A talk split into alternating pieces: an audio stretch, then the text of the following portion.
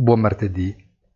Mai prima d'ora si era assistito a mercati così indifferenti all'aggravarsi delle tensioni tra Stati Uniti e Cina.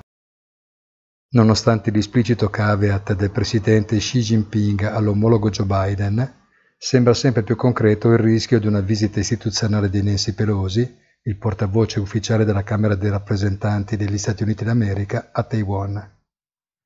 Tassi in ulteriore discesa e Wall Street quasi invariata o quasi compiaciuta di un potenziale pericolosissimo allargamento delle aree di conflitto in un'escalation in cui il pianeta intero sarebbe ancora una volta non spettatore ma vittima.